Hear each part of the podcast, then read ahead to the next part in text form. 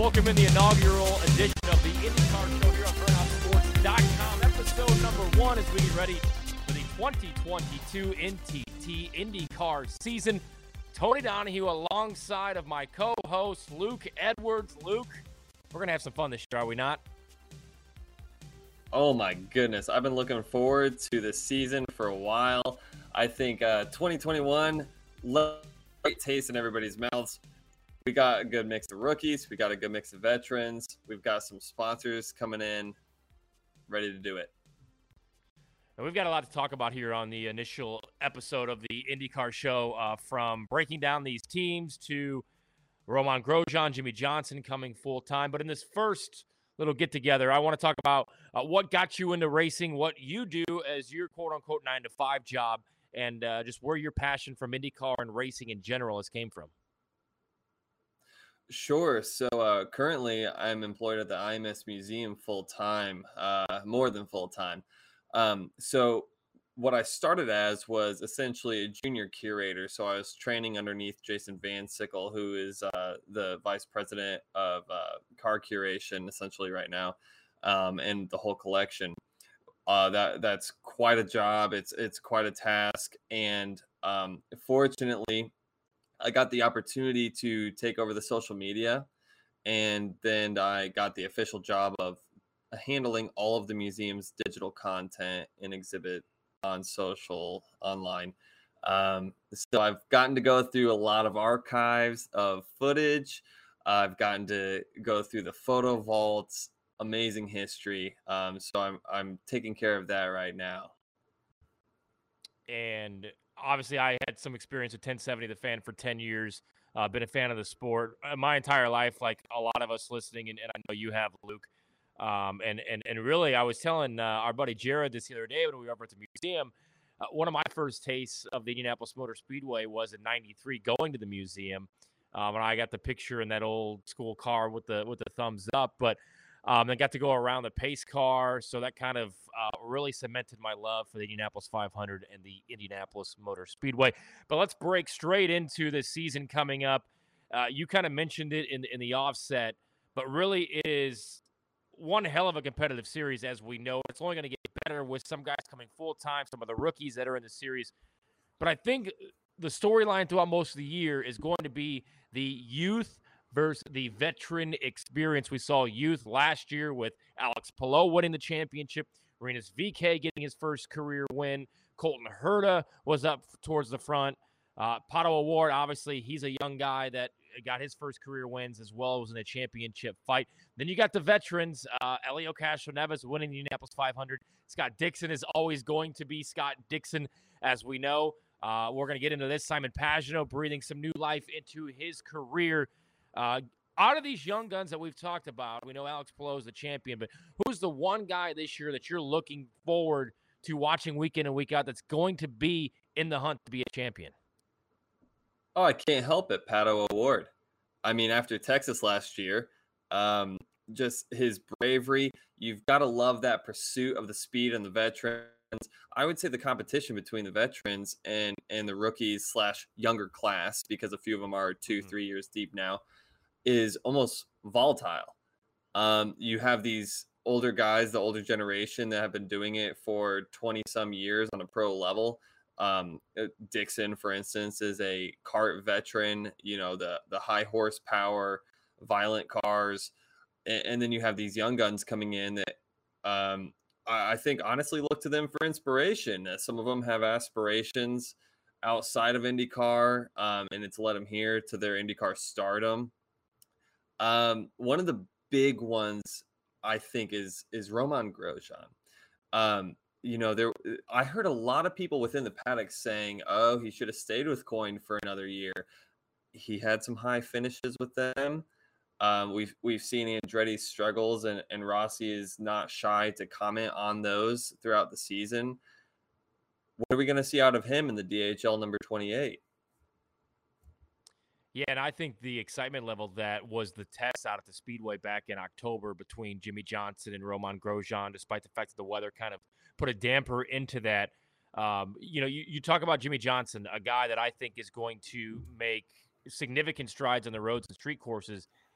And I don't think I'm in the wrong to say that this guy's going to hop on the ovals, especially in Indianapolis and Texas, where he does have experience and be in in a competitive cars. We know, but be contending for top tens, top fives, and maybe even podiums. Do I think Jimmie Johnson's going to win a race this year? I don't. It's it's so tough to win a race, especially as you just mentioned, the competition level and where it is. Um, but these guys and the following that they bring and the social media presence that they have, and and and they're fun guys. I know you got to spend some time with Grosjean at the museum. These are fun guys that are, are, are really loving, quote unquote, for lack of a better term, their second career in auto racing. The fact that we get to see in this era of racing that we get to see uh, Romain Grosjean go up against Jimmie Johnson potentially in the Indy 500, assuming that they both qualify and they're both with highly respected, quick teams.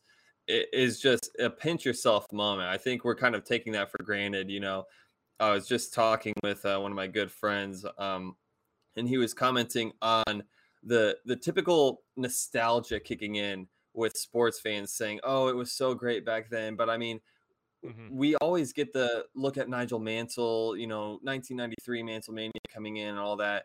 We've got Grosjean here, and, and at the Indy GP, we had a competition between two first-time winners, Grosjean and Rinus VeeKay. I mean, it doesn't get better than that. And now you have a seven-time NASCAR champion coming in, four-time Brickyard winner. Um, I, I don't see how you beat that. You're probably going to have those guys racing wheel to wheel at over 230 miles an hour in the Indy 500. And, usually, uh, the Indianapolis 500, let's say over the last 10 to 12 years, going into the race, even going into the month, you could so you could say maybe 12 to 14 drivers had a legit chance to win, and then after qualifying, you could really break that down to maybe the first, you know, maybe one to 10 had a realistic chance. But you can win this race from anywhere, as we know. It's been a veterans race, so to speak. I mean, outside of Alexander Rossi winning in 2016, it's been guys with experience winning the Indianapolis 500. But this year, I don't think 17, 18, and depending on where we are, 20 drivers having a legit chance going into the month of May of winning the Indianapolis 500. I think that's the first time we've been able to say that in many years. Well, just look at last year. You had Palou, who went on to be the series champion, racing against at the then time three time winner, now four time winner Helio Castroneves, wheel to wheel. Uh, but I totally agree that with with understanding that Indy is a veterans track, it's one of those tracks where some people just get it, some people uh, adapt to it later on. But I agree. I think it's it's a little more opened up than it used to be. You used to see about 10 drivers really up there in the top 10. You'd have a couple guys have a bad pit stop or some sort of mechanical issue would take them out. But man, in the 2010s, you really kind of knew you could almost bet on who was going to be in the top five at the end of the race. You're going to have Weldon, you're going to have Scheckter, you're going to have Dario, mm-hmm. and then, you know, early teens, you're going to have Will Power. Now, I mean, the end of this last race, I don't know. I'm not a betting man, not yet anyway. But I don't think I ever would have predicted Palou and Elio going head to head. Having said that, there was a little bit of um, of a mix up with the pit stops and the cautions at the beginning of the race that sat Dixon, Kanaan, and Rossi all the way to the back of the field.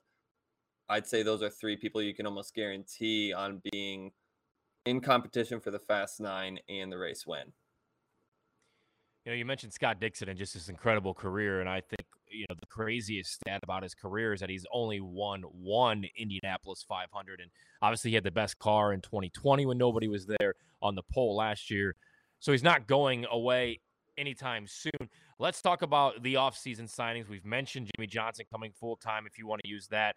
Uh, Grosjean going to the 28 car. Uh, but but but but who is the guy in a new ride that you are looking forward to seeing the most this season? I've got to say, Pagenaud. I mm-hmm. think Simon Pagenaud has an immense amount of talent. He showcased it immediately in the high downforce cars when you go back to um, 2014 with Schmidt Peterson Motorsports in that 77 car and then moving quickly into a championship winning car and and season with Penske. Um, when the pressure's on and when you have kind of the the naysayers getting loud, it seems to be when Simon comes to life. Um, we saw that in 2019 by dominating the month of May. But uh, who who do you think, Tony? Because uh, we we do have an interesting lineup. We've got a couple new kids showing up, and then uh, even knocking on the door in Indy Lights for the next couple of year, years. We've got some new people that we can talk about later too. But yeah, I have big expectation for Simon Pagenaud, and you can check out the article on burnoutsports.com where I, or I, or I give my bold predictions uh, for the season. And I think Simon Pagenaud is going to win the Indianapolis 500 this year. Now, maybe we get to May, and for whatever reason, that team takes a step back. I mean, Harvey, I think, qualified somewhere between 15th and 20th last year, didn't have the greatest of races. And it's nothing against Jack Harvey, but Pagenaud had the race of the race last year, so to speak. I mean, Elio won, but Pagenaud's run up to the top three, I thought was the best. You know, every year it seems like we you have he was winner, coming. Then you have the yeah, you had the winner, and then you have the driver that that kind of ran the best 500 miles. And that was certainly Pagenaud last year. Um, I do have high expectations for Jack Harvey. I think he's going to win his first career race, moving over to Rahal Letterman Lanigan Racing. I'm a firm believer that sometimes um, just having a, a change of scenery, a change of pace, can really refresh a driver. And I think that's what's going to happen both with Simon Pagenaud and with Jack Harvey.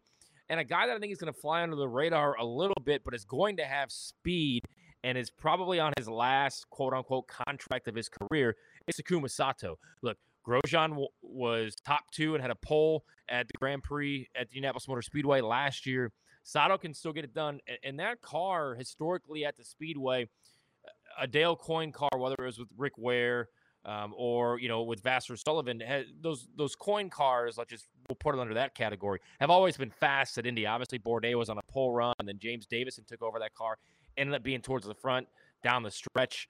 Uh, there's been some really fast cars uh, in that stable throughout the month of May. So I think Sato having the the, the white and purple look this year, I think he's going to be a guy that people I don't want to say forget about, but you're going to get the same Pete. Like, oh, that's right, Sato did land a ride oh, Sato's qualified eighth or ninth. Oh, Sato's contending for top five. I don't think he's going anywhere anytime soon. So, so certainly uh, Takuma Sato, as I think, is a guy that is a little bit under the radar because all these moves happen, right? Jimmie Johnson full time. Grosjean moves over to the 28. Jack Harvey, the excitement level that Hy-Vee is bringing to the sport of IndyCar has had some momentum behind it.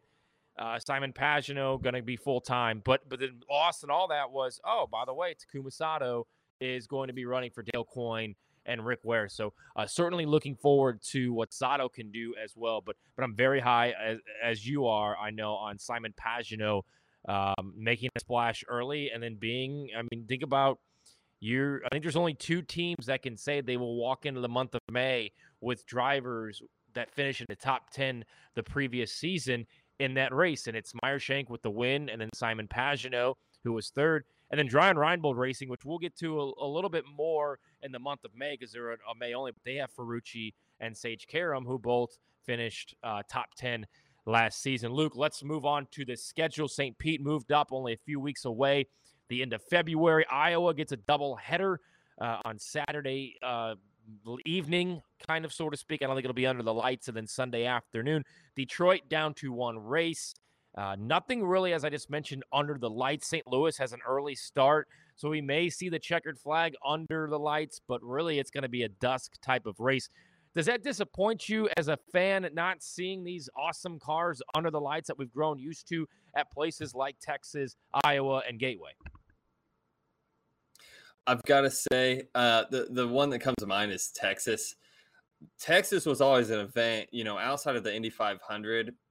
I think most race fans that pay any attention to IndyCar, Champ Car, whatever they watched back in the day, and still watch today, that's something you circle on your calendar.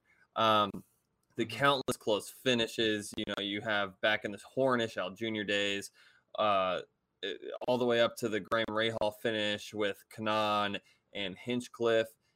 You know, the sparks bouncing off the under trays of the cars, or I'm gonna miss that. I'm gonna miss that. Yeah. But you know what? With how with how they treated the track surface in Texas to Mm. try to improve the NASCAR racing, unfortunately, and this is across the board. I don't I don't know if anyone would disagree with this. Unfortunately, the result of that was a bad IndyCar race. And I saw a quote that was like, in order to get a good NASCAR race at Texas, which I wouldn't say is completely true, they had to ruin an IndyCar race. Um, that's that's what I'm more interested in. I don't know if that had anything to do with the decision at all, but I will miss that. Gateway, I'll tell you what, I love it no matter what. If it's under the lights, if it's at night. Um I I do miss that though. I miss I miss Nashville. I still miss that under the lights. Something about Indy cars on a mile and a half or a two mile track under the lights is just special. Um, it highlights the and you speed. think about- it's theatrical. you think about Gateway in Texas. Um, Gateway during the pandemic season when they had the doubleheader uh, w- wasn't that great of a race. Uh, the one during the day, right? The leaders got out in front, and that was about it. Uh, Newgarden kind of spanked the field.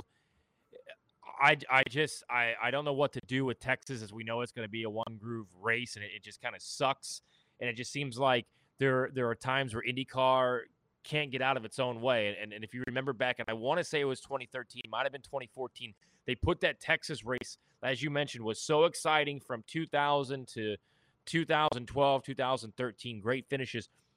Then all of a sudden they put it on ABC, right? Prime time. You are in way more households than what you're used to. And and Elio kind of walked the field and and and it was kind of a, a quote unquote boring race to the level that we had seen in the past. So I just hope that they can get it fixed. I mean, we saw Felix Rosenqvist kind of make it exciting two years ago. As you mentioned, Pato O'Ward had one hell of a run last year. Scott McLaughlin uh, racing up into the top three last year as well. So I like the schedule.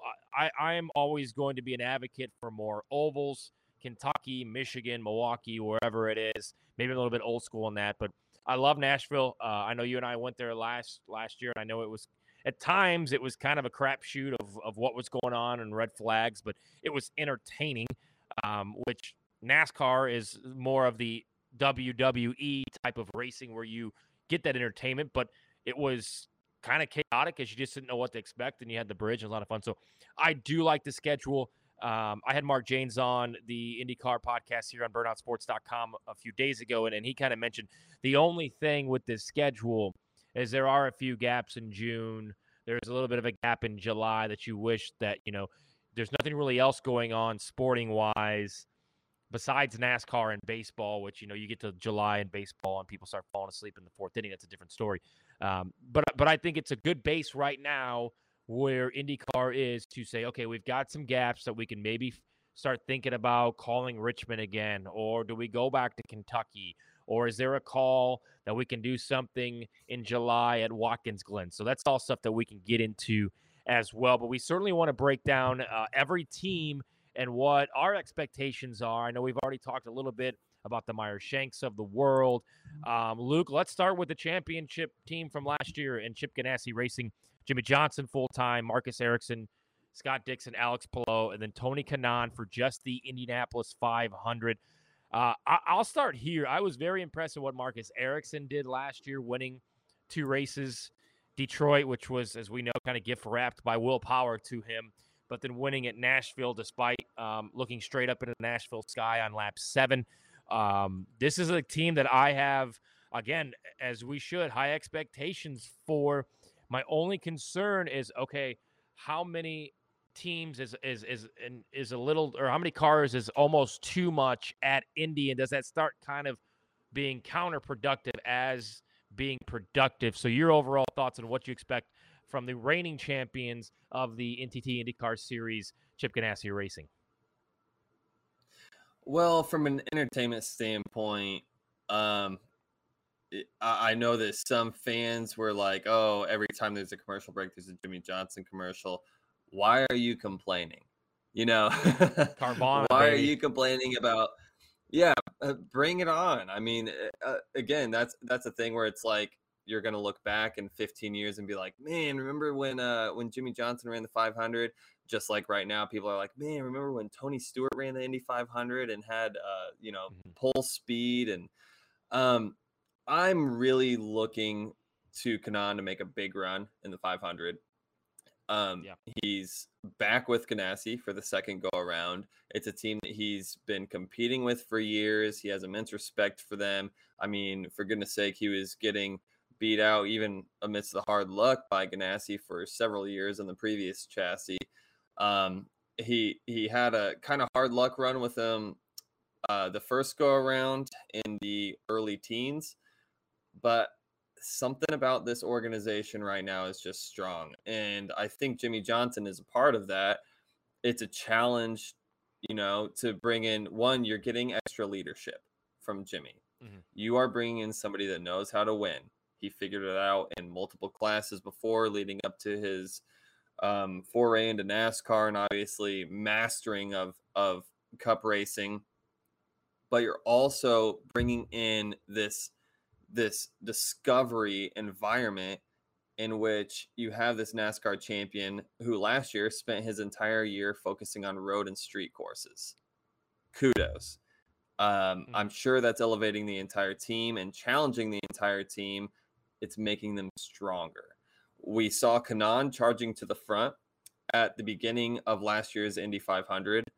Um, obviously not afraid to stick it out there. Uh, his qualifying run when they pulled his speed and he was going for the fast nine run.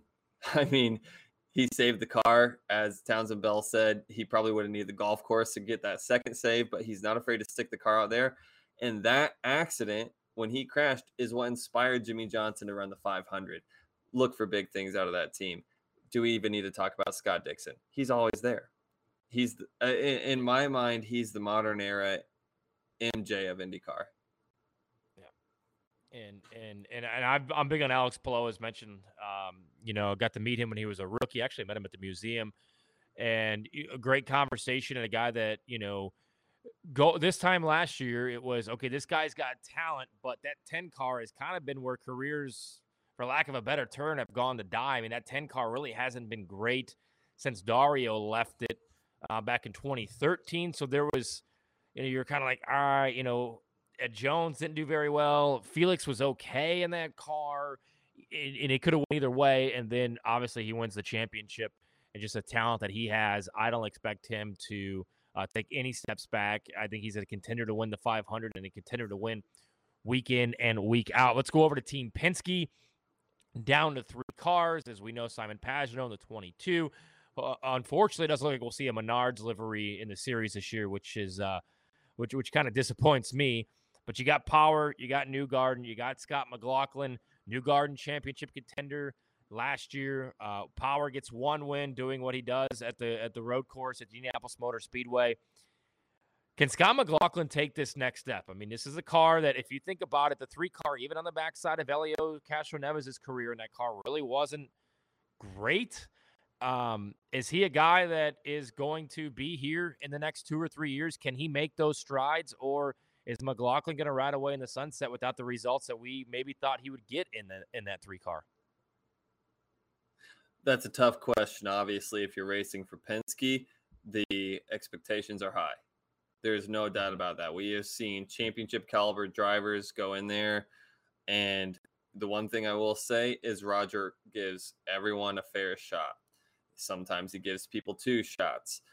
McLaughlin, I think, is going to have to pump up some road course results in some areas that he is expected to perform in. Um, Mhm. What was surprising and promising about him last year were his oval results. I mean, did anybody predict that Yes. from the beginning of the season? You did. No, no, no, no. Did you predict I was or- very or surprised. surprised? No, I was very surprised. Yeah, Oh. Texas was kind of a oh my god, who's this? You know, he's he's there. And that was a tough Texas race. That had veterans and previous winners puzzled. Um where I want to pay the most attention in Penske is you've got two-time champion Newgarden, but where is he at Indy? And you know what? He's not far off. It reminds me a lot of Will Powers' venture through the Indianapolis 500. He's right there. He's right there at the end. He was right there in 18, 19. You know, he's chipping away at this. I'm looking for, I feel like Penske expects him to win an Indy 500 in his career with that team. You know, I agree with that. And I wrote about this. The Team Penske preview will come out on burnoutsports.com later in the week. You, you go back to Indy and you, you think 18 and 19 dominant, right? Will Power sweeps the month. Then Pagenaud comes back, sweeps the month. 2020, you know, Newgarden has done what he's done in the Indy the last couple of years. He's been anywhere from like fourth to seventh, but he really hasn't contended for the win. He led some laps in 2019, but kind of faded late. Will Power last year uh, did not qualify well to 500 as we know it. And I just thought throughout the month of May, sitting out there last month, it wasn't, and maybe because Roger wasn't on the timing stand, who knows? But Penske just wasn't what they should have been. And Pagenaud had to charge all the way through the field to even finish third, and he got that third place on the backstretch of the last lap. So um, I wrote about this. They got to be better everywhere, I think, and be back to Penske perfect. But I think it starts with being better at the Indianapolis Motor Speedway. And as we know, the way the points set are, set up and, and, double points at the 500, you have to have a top five run in Indy to be a championship contender. Um, I do believe. And and Palou got points last year for a full time entry, finishing second. Elio wasn't full time, as we know. Let's move over to Andretti Autosport. I mean, this is a team that's got Alexander Rossi, who was very frustrated last year. Colton Herta won some races, but will also seem to have some up and downs. Romain Grosjean comes over. Now you've got rookie Devlin DeFrancesco taking over a car that Hinch put on the podium once last year and really wasn't in contention for even top tens at most races. Um, what do we have for Andretti this year? Are they going to make that move forward and have consistent weekends?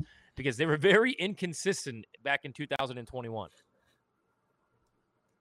Well, right off the bat, I am looking forward to the battles between Delvin and Kyle Kirkwood.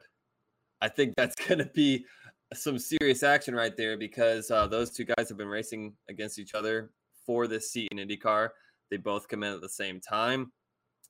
Um, I, I think Kirkwood's got something to prove, and we'll get to that later. Um, Devlin mm-hmm. DeFrancesco,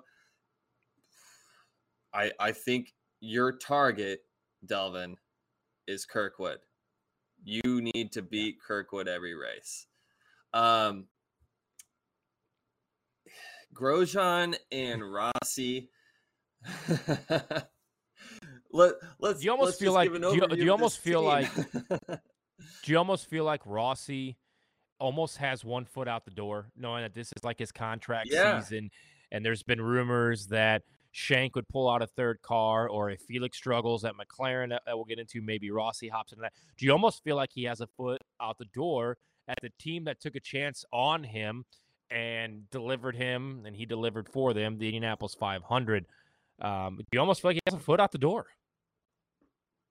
this man has a fire in his belly. It took Tony Kanaan over a decade to get his Indy win because he got a taste of that.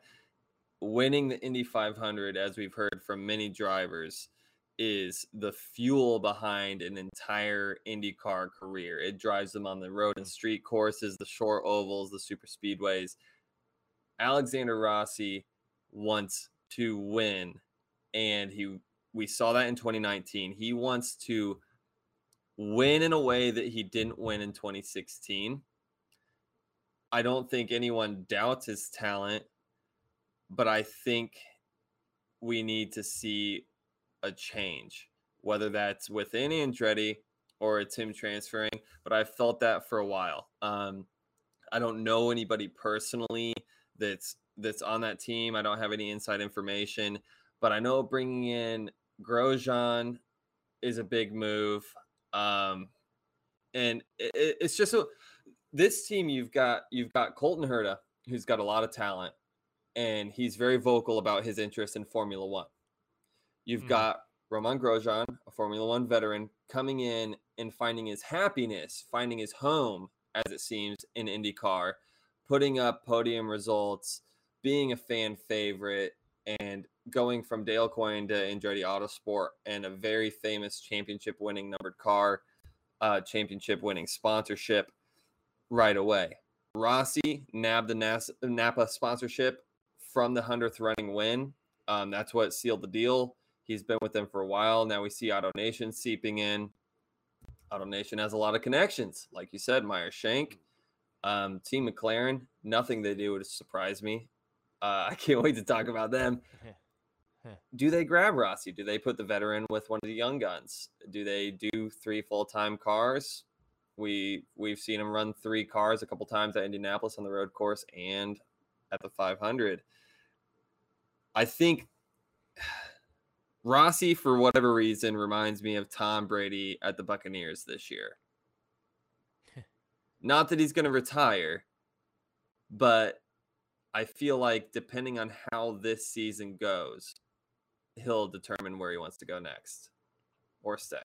Yeah, and, and, and I agree. I, I think with Rossi, there is a level of frustration that he has probably with the team and also with it himself. I mean, there's been races that, yeah, the pit crew, as we know, has screwed up.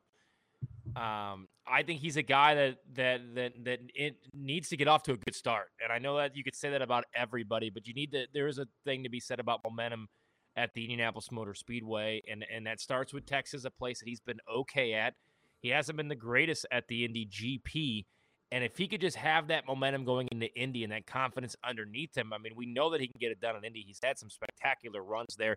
Uh, as far as Romain Grosjean goes, I, I think he's a guy that IndyCar as a whole is so much better off when he's doing well.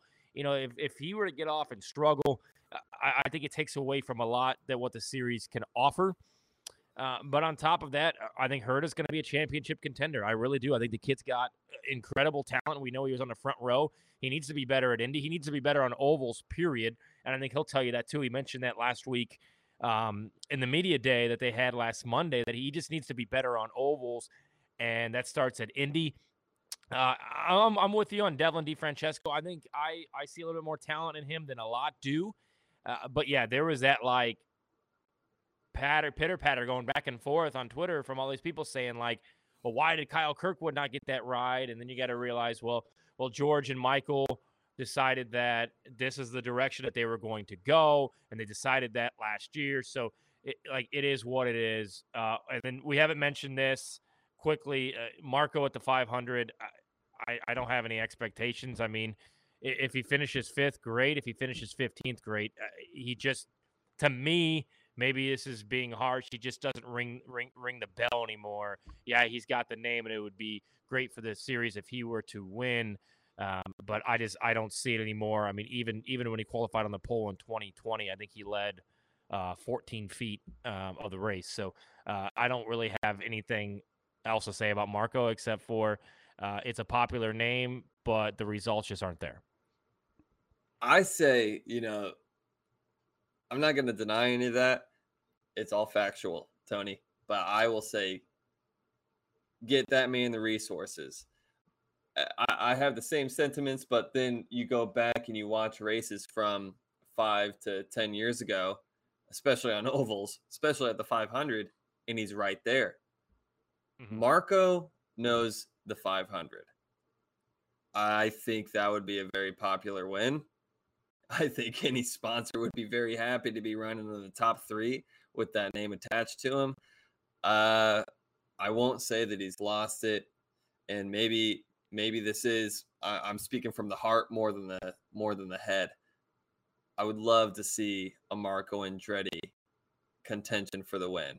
I think the fans deserve to see it. I think that team deserves to see their son race for the win. Um, he's led laps. He's been at the front. He has been in serious contention, not just that rookie run in 06 against Hornish. He has been in serious contention in this current tub, in this current car. I think it could happen. Um, it's a lot of pressure. That's a lot of pressure it to is. have that name.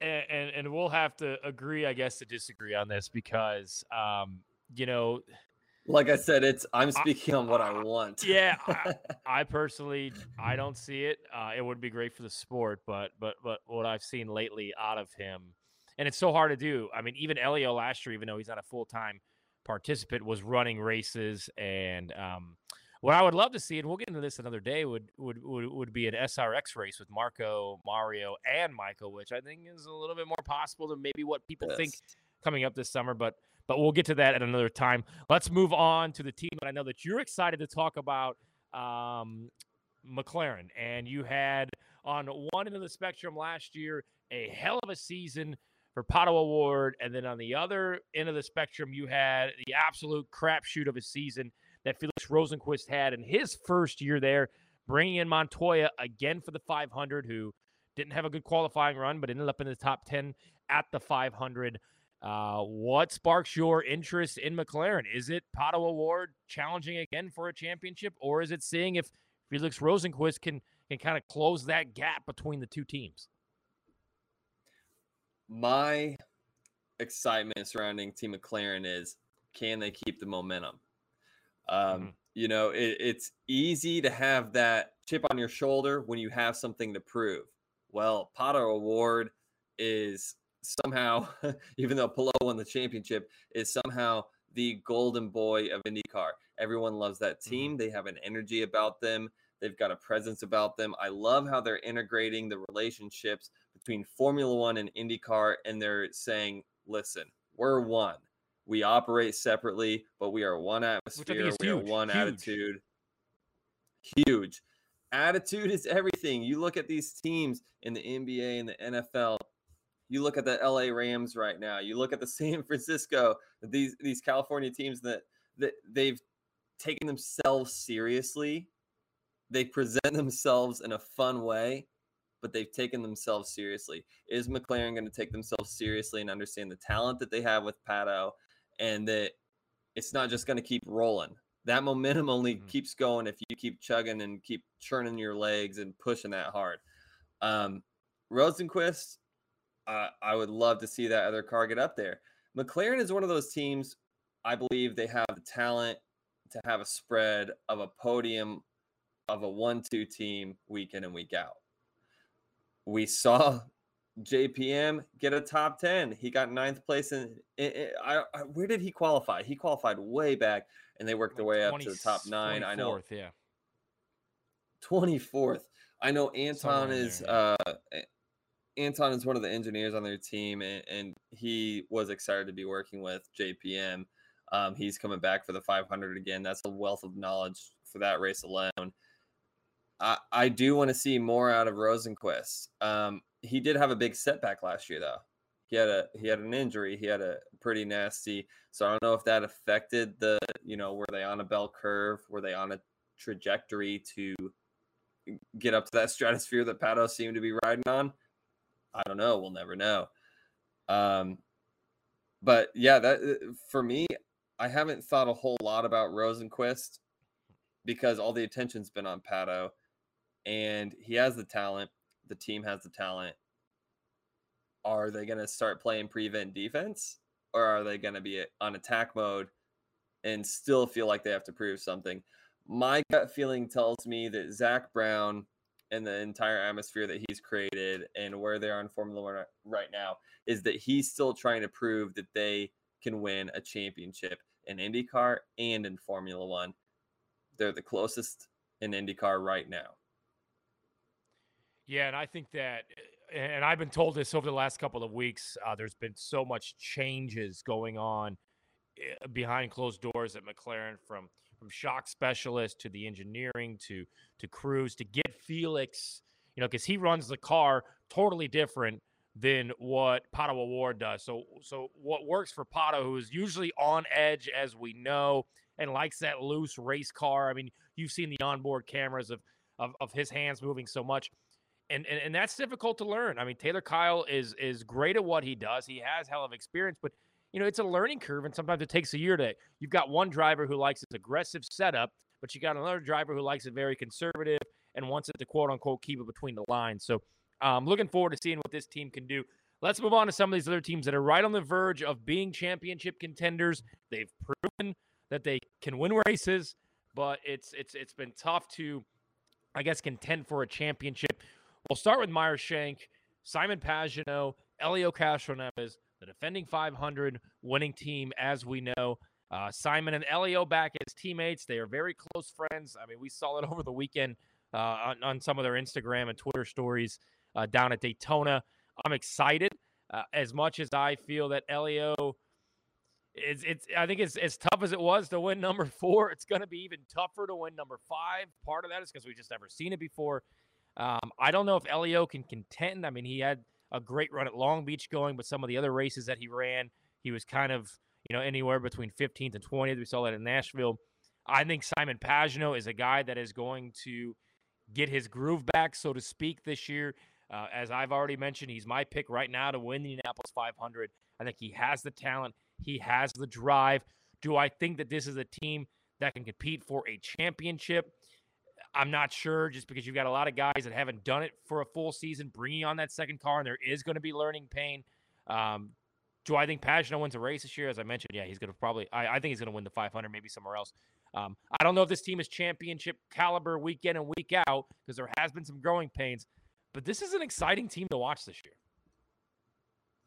Yeah, I mean, we've seen them perform well um, when they had Jack Harvey in the seat at the Indy GP races.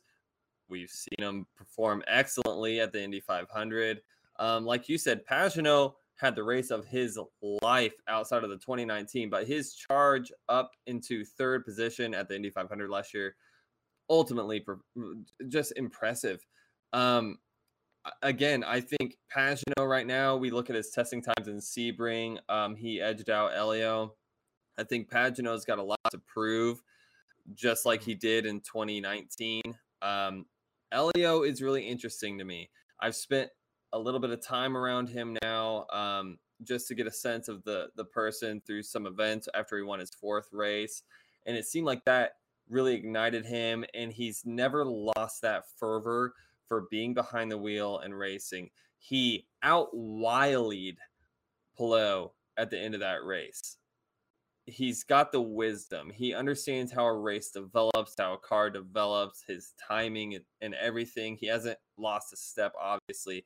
And if you look at the pressure on him, there isn't any. Could Helio benefit from somebody else threatening to win a fourth 500? Right now, the closest competition he has is Sato. You don't have anybody else close to you. If you win five, you are the Indy 500 goat of your entire generation, no question. There's there's nobody coming up underneath you. There's no Scottie Pippen to the Jordan. There's there's no Kawhi Leonard. There's no you know, he's it. He he proved it last year when everyone I counted him out last year. He proved it. Does he need that pressure? Does he need a three-time winner breathing down his neck? I don't know, but I know one thing you can never count Helio out at Indy. Yeah, and and, and if I mean his average finish progress, there. Yeah. It, it, and I think it goes back to what we talked about with Alexander Rossi. There is something to be said about momentum, and Helio being full time, which he hasn't been. Um, if he can get off to a good start, I'm not saying you got to go in and win St. Pete or win at Texas, but if you can have some consistent runs where you're you go into Indy with some momentum, you're your top eight or so in points. Uh, I think that could go a long way to Helio. And, and I think Simon will make him better. And this is nothing against Jack Harvey, who we're going to talk about with Rahal, Letterman, Lanigan Racing. But I think just having Simon in that competition level and having a guy that he knows has won the 500 and has been there lately, as we know, last year, as we talked about, had one of the, the, the better drives in the 500. I think that's going to push him forward.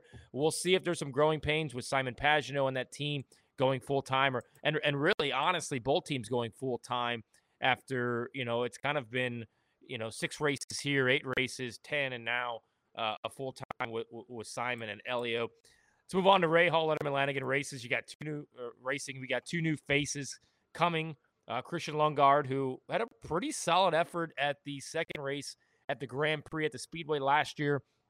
You've got Graham ray hall who again was in contention for the 500 uh, who I think had some of the crappiest luck of all time in 2021. And you have Jack Harvey coming over in what is the 30 car, so to speak, team wise, but is branded as the 45 uh, with the Hy-Vee sponsorship. I think Jack Harvey gets his first career win this year. I think Graham Rahal is a championship contender this year. Um, I, I, have also huge expectations for Graham Rahal. Uh, and I think Christian Lundgaard is a good driver. Do I think he's going to win a race? No. But if, if, we sat here a year from now and you said, yeah, Lundgaard had a podium at Portland and and he ran well at, at some of the street courses and and some of those road courses that have a European feel like the Indianapolis Motor Speedway's road course. Um, I would certainly believe it. But I think Harvey wins his first career race, and I think Graham's going to be there winning races and being in a championship battle. First of all, Hy-Vee is a great partner. Um, a message to Hy-Vee: we want to see Chester Cheetah and we want to see that Mountain Dew car. I'm just saying, yes. if we have to wait till 2023, that's fine. But man, you guys, you guys nailed it with those. Um, Jack Harvey, yeah, I agree. It's time, and I don't think the win is necessarily going to come in a surprising place. I think he's always got a good shot. He's got that number on the Indy GP circuit. Um, I think he could step up, and you could see him get a street course win. Could it be St. Pete? Could it be Long Beach? I think somewhere like that. You know, the Rahal cars are somewhat surprising when it comes to that, but you're right. They have had a string of bad luck. You look at Rahal in the 500, losing a wheel, um, and then coming down on the the bad luck, bounced up into the air and landed on somebody else too. Um, Hall is extremely fast and talented on ovals. I don't think you can ever count him out. Um, Christian Lundgaard, yeah, I, think you're looking at an expectation level there. I think Rahal wouldn't have brought him on in the middle of last year and put that extra effort into that car if they didn't think that there was serious potential there. That sort of reminds me of how Schmidt Peterson brought Simon Pagenaud in, and everyone was like, "Can the sports car guy run the Indy 500?" And they just throw him in the white Lucas Oil car and send him out there, and they're like, "Figure it out, you know, let us know what it feels like, and we'll work around that."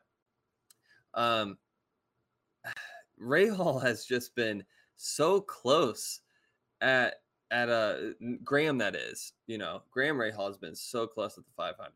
He's so close. He had one of the cars to beat last year. It, eh, um, I, I, just think right now there's so much excitement with Harvey that they're just going to be feeding off mm-hmm. each other. Uh, this is one of the closest fields that that we've seen, but here's the tricky thing somebody has to be a bust. Yeah. There's so much potential. Someone has to be a bust. And that's when you start looking back at some of the the names that we were kind of praising last year. Only so many people can be on that podium. There's only 3 spots. Who do you think is going to disappoint is more the question, I guess, in this next year.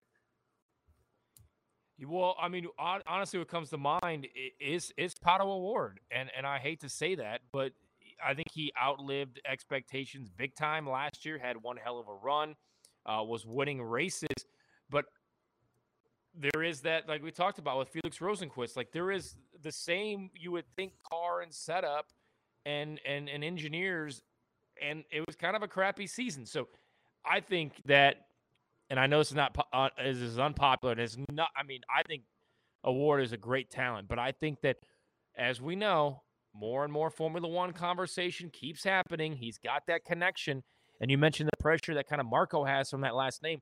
Once you start hearing these rumors about Formula One and is he leaving, that becomes even though they might never admit it, that becomes a distraction. To wrap up Rahal Letterman Lanigan Racing again, I have huge expectations for Graham. Um, we'll see with Jack. He could just as easily be a bus, as you mentioned, um, this year than he could be somebody who is in contention week in and week out. But I think, uh, you know, Ray Rahal Letterman Lanigan has has built their new spot up on the north side of Indy. They're they're, they're reinvested. Uh, they're ready to go. And Graham told me a few years ago when they brought you know Oriol Servia back in for the 500, and, and there was there was a lot of speculation like why you know Oriol is on the back end of his career.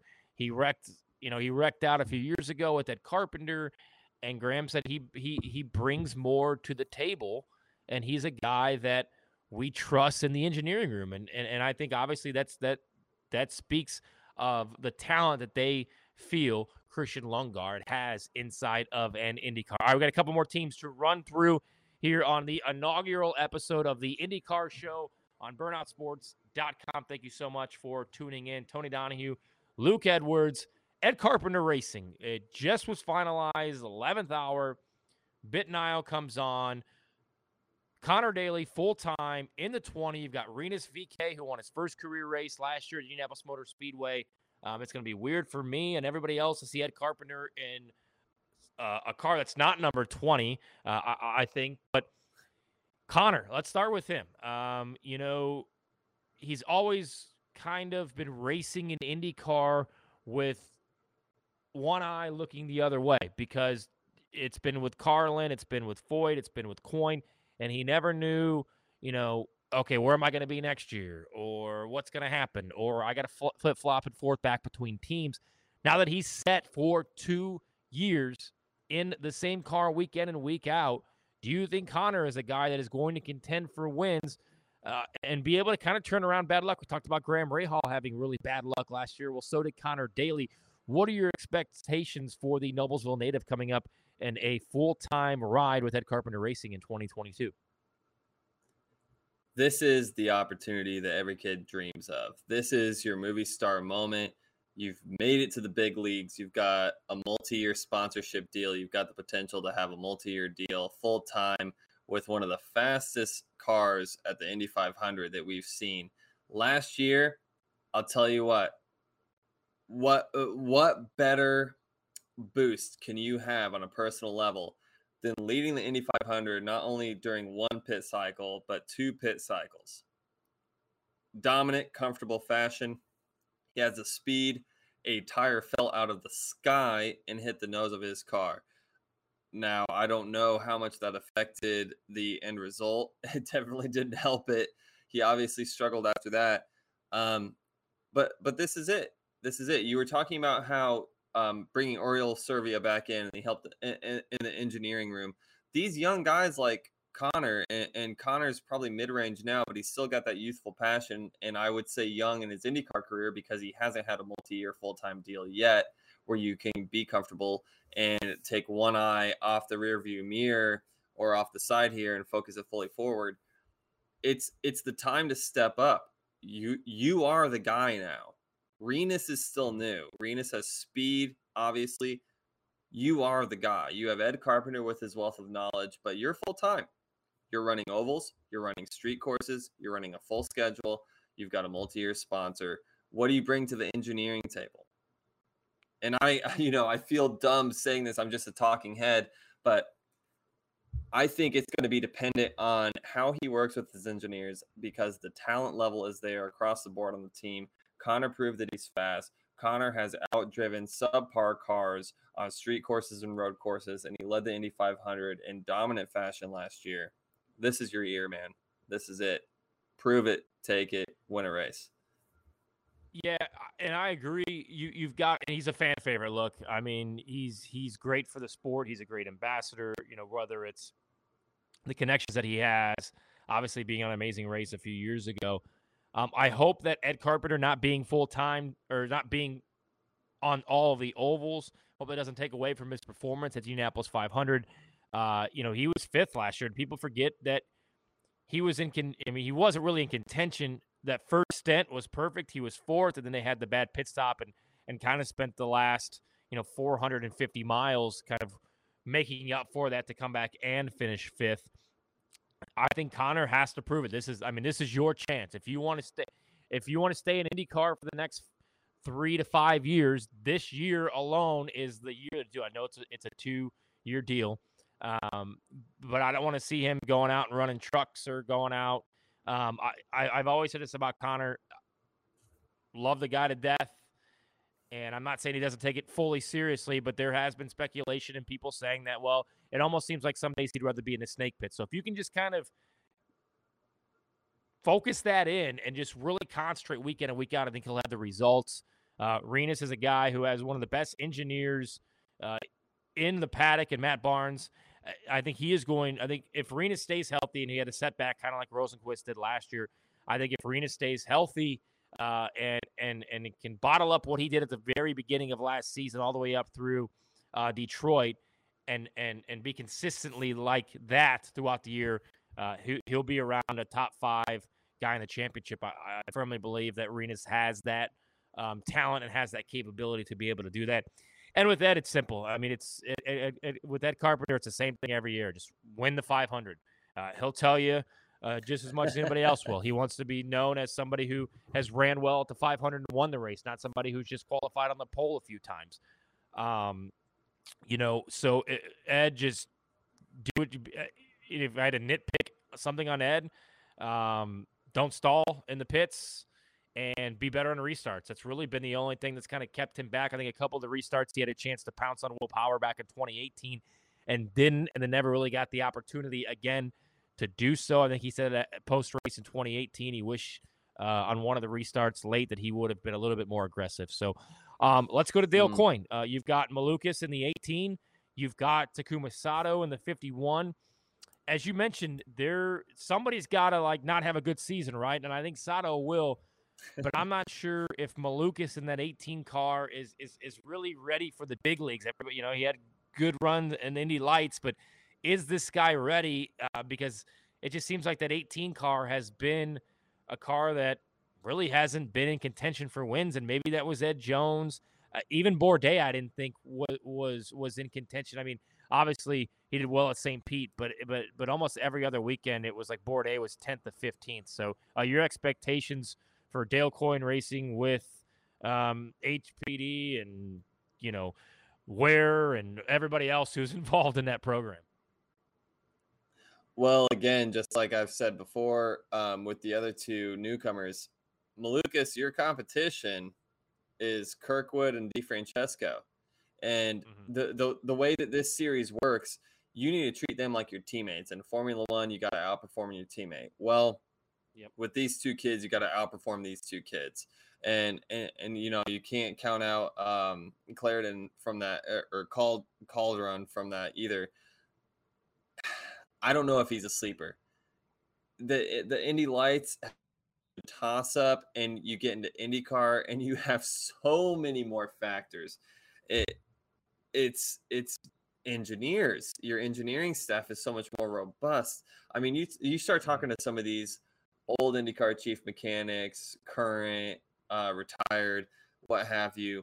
You go down the line in the series of what it takes to set a car up, and it gets simpler and simpler to the point in Formula Ford. I had uh, Poppy, you know, David Papalaras, tell me the other day, he's like, What's there to set up about that car? You set up and you run every track like that unless it's an oval and you don't do those so um, these guys again like you said who's going to be good in the engineering room we've seen veterans come in and kind of almost act like an offensive coordinator in the engineering room yeah. where they might not necessarily even get a podium but their expertise in how the car is handling they're that line of the communication they bridge that gap they they embolden the connection between driver and engineering staff, and then you see their teammate go on and win. Who is going to be that guy? Dale Coyne lost a great asset to uh, to Foyt a couple years ago, and now he's got a two-time Indy 500 champion. Uh, I do want to say one correction. In the 500 this year, we have two two-time Indy 500 winners with with JPM. But um, yeah, I think it's it's Sato's turn to step it up in the engineering room, and I think Sato's role is going to dictate the entire flow of Dale Coyne's season. Let's move on to AJ Foyt Racing. You mentioned uh, Kyle Kirkwood, a guy that um, you know there's going to be an intense rookie battle, and there are guys like Kyle Kirkwood and Devlin DeFrancesco, as you mentioned, Malukas, that are going to be um, kind of battling each other. Uh, Tatiana Calderon comes over for the road and street courses. They have yet to determine who is going to be their oval driver, whether that is Charlie Kimball, which I have heard it's not going to be. Uh, more than likely, maybe a Steph Wilson, uh, maybe a J.R. Hildebrand who has some funding behind him.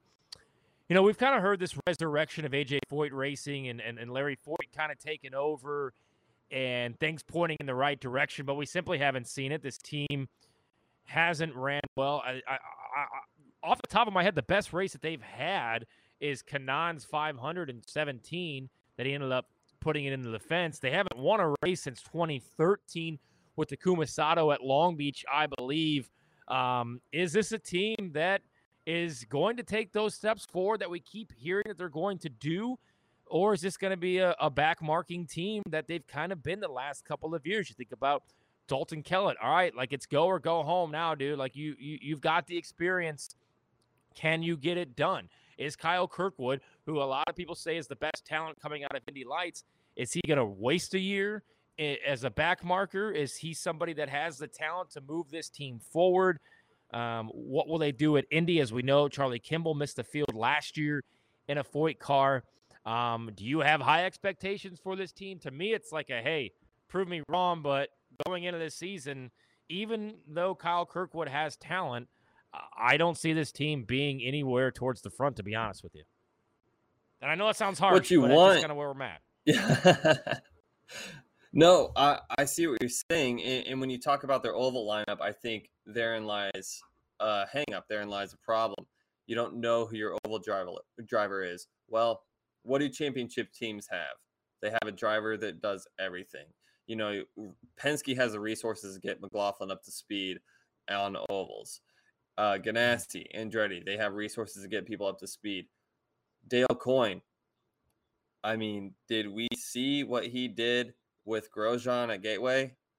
The man was bumping into people in an open wheel Indy car and passing them. so, yeah, this is this is the chance for Kyle Kirkwood to step up they don't have that person. They don't have somebody full time. You're not going to get a replacement for a full time Wiley Coyote veteran that can explain the difference between all the different tracks. And that is something that is marquee in IndyCar. Their best selling point is you have to know how to run everything except for dirt and gravel and mm-hmm. and and snow. You know, this is Kirkwood's opportunity to step up and do what Pato O'Ward did. McLaren, let's not forget, McLaren was not who they were two years ago. Where were they? You know that we saw we saw missing Hinch, the 500. Um, yeah, we saw Hinch miss the 500. He came back and he won Iowa that year. But we've we we've seen the struggles of SPM. McLaren stepping in gave the new identity. Is Larry Foyt going to give Foyt Racing a new identity? I think you need that atmosphere. I think you need that spunk. You need that chip on the shoulder, and you need a driver who is brave and capable enough. I think a lot of people in the paddock believe that Kirkwood can be that guy, can be that complete package. And I'm going to take a wait and see approach on that. All right, the inaugural episode of the IndyCar show here on burnoutsports.com. Sports. Tony Donohue and Luke Edwards. There's so much on the table that we haven't got to, which is a good thing. And we can come back and talk about those things in episode two coming up here, uh, probably sometime next week. But before uh, we sign off here, let's discuss some bold predictions for the season. Let's get them out there now. I mentioned Pagenaud will win the 500. I think we'll see two new winners in Grosjean and Jack Harvey. Um, I'll have some bold predictions here on the website, burnoutsports.com. So make sure you check it out. But, but Luke, give me some of your bold predictions, whether good or bad, for some of these drivers and teams coming up in 2022. I think Jimmie Johnson is going to surprise some people on the ovals. I really think he's going to surprise some people at Indy. We saw Kurt Busch maintain his top 10 qualifying spot and get a top 10 in the 500. Where did he come from? We've got Jimmie Johnson, who is fully dedicated, said his bullshit meter is broken. Uh, or his sorry, I'm sorry, his give a uh, meter is broken. He's doing this for him. He's in a good spot. Mm-hmm. Honestly, look out for him at, at the 500. I think he's got a top 10 car, and I think he got top 10 desire and talent. Um, VeeKay. I think VeeKay's got a lot left to prove.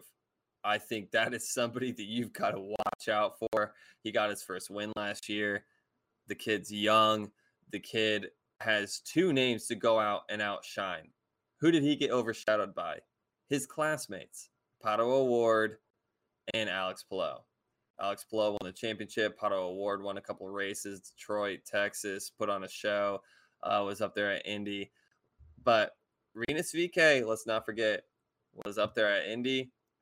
He's he's primed. He's ready to go. I think that ECR team with him and Conor feeling comfortable and strong in a seat together. Conor knows how to run the ovals. Conor's got lots of underdog experience and cars setting him up and outrunning them at the pace that they should be expected to run. I think those two are going to make a good combination.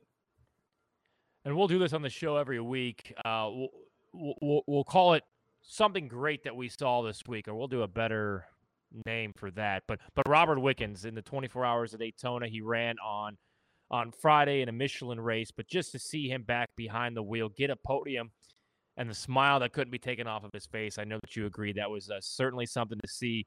Uh, Wickens is a guy that everybody loved and came onto the scene as a rookie. You, I don't even want to think about how great he would be in a McLaren car right now and what he would be doing and, and what we'd be talking about with him. So um, I know that you agree that Robert Wickens is somebody uh, over the weekend that we we both enjoyed seeing. So uh, that was a lot of fun. All right, Luke, let us know where everybody can check you out on Twitter. And, and the next week on the episode, we'll get into a little bit more of that IndyCar survey that's been going around. I think it's about to wrap up. Uh, and, and and we'll talk about that next week as well. But but but tell everybody where they can find you on Twitter, Facebook, Instagram, all that good stuff.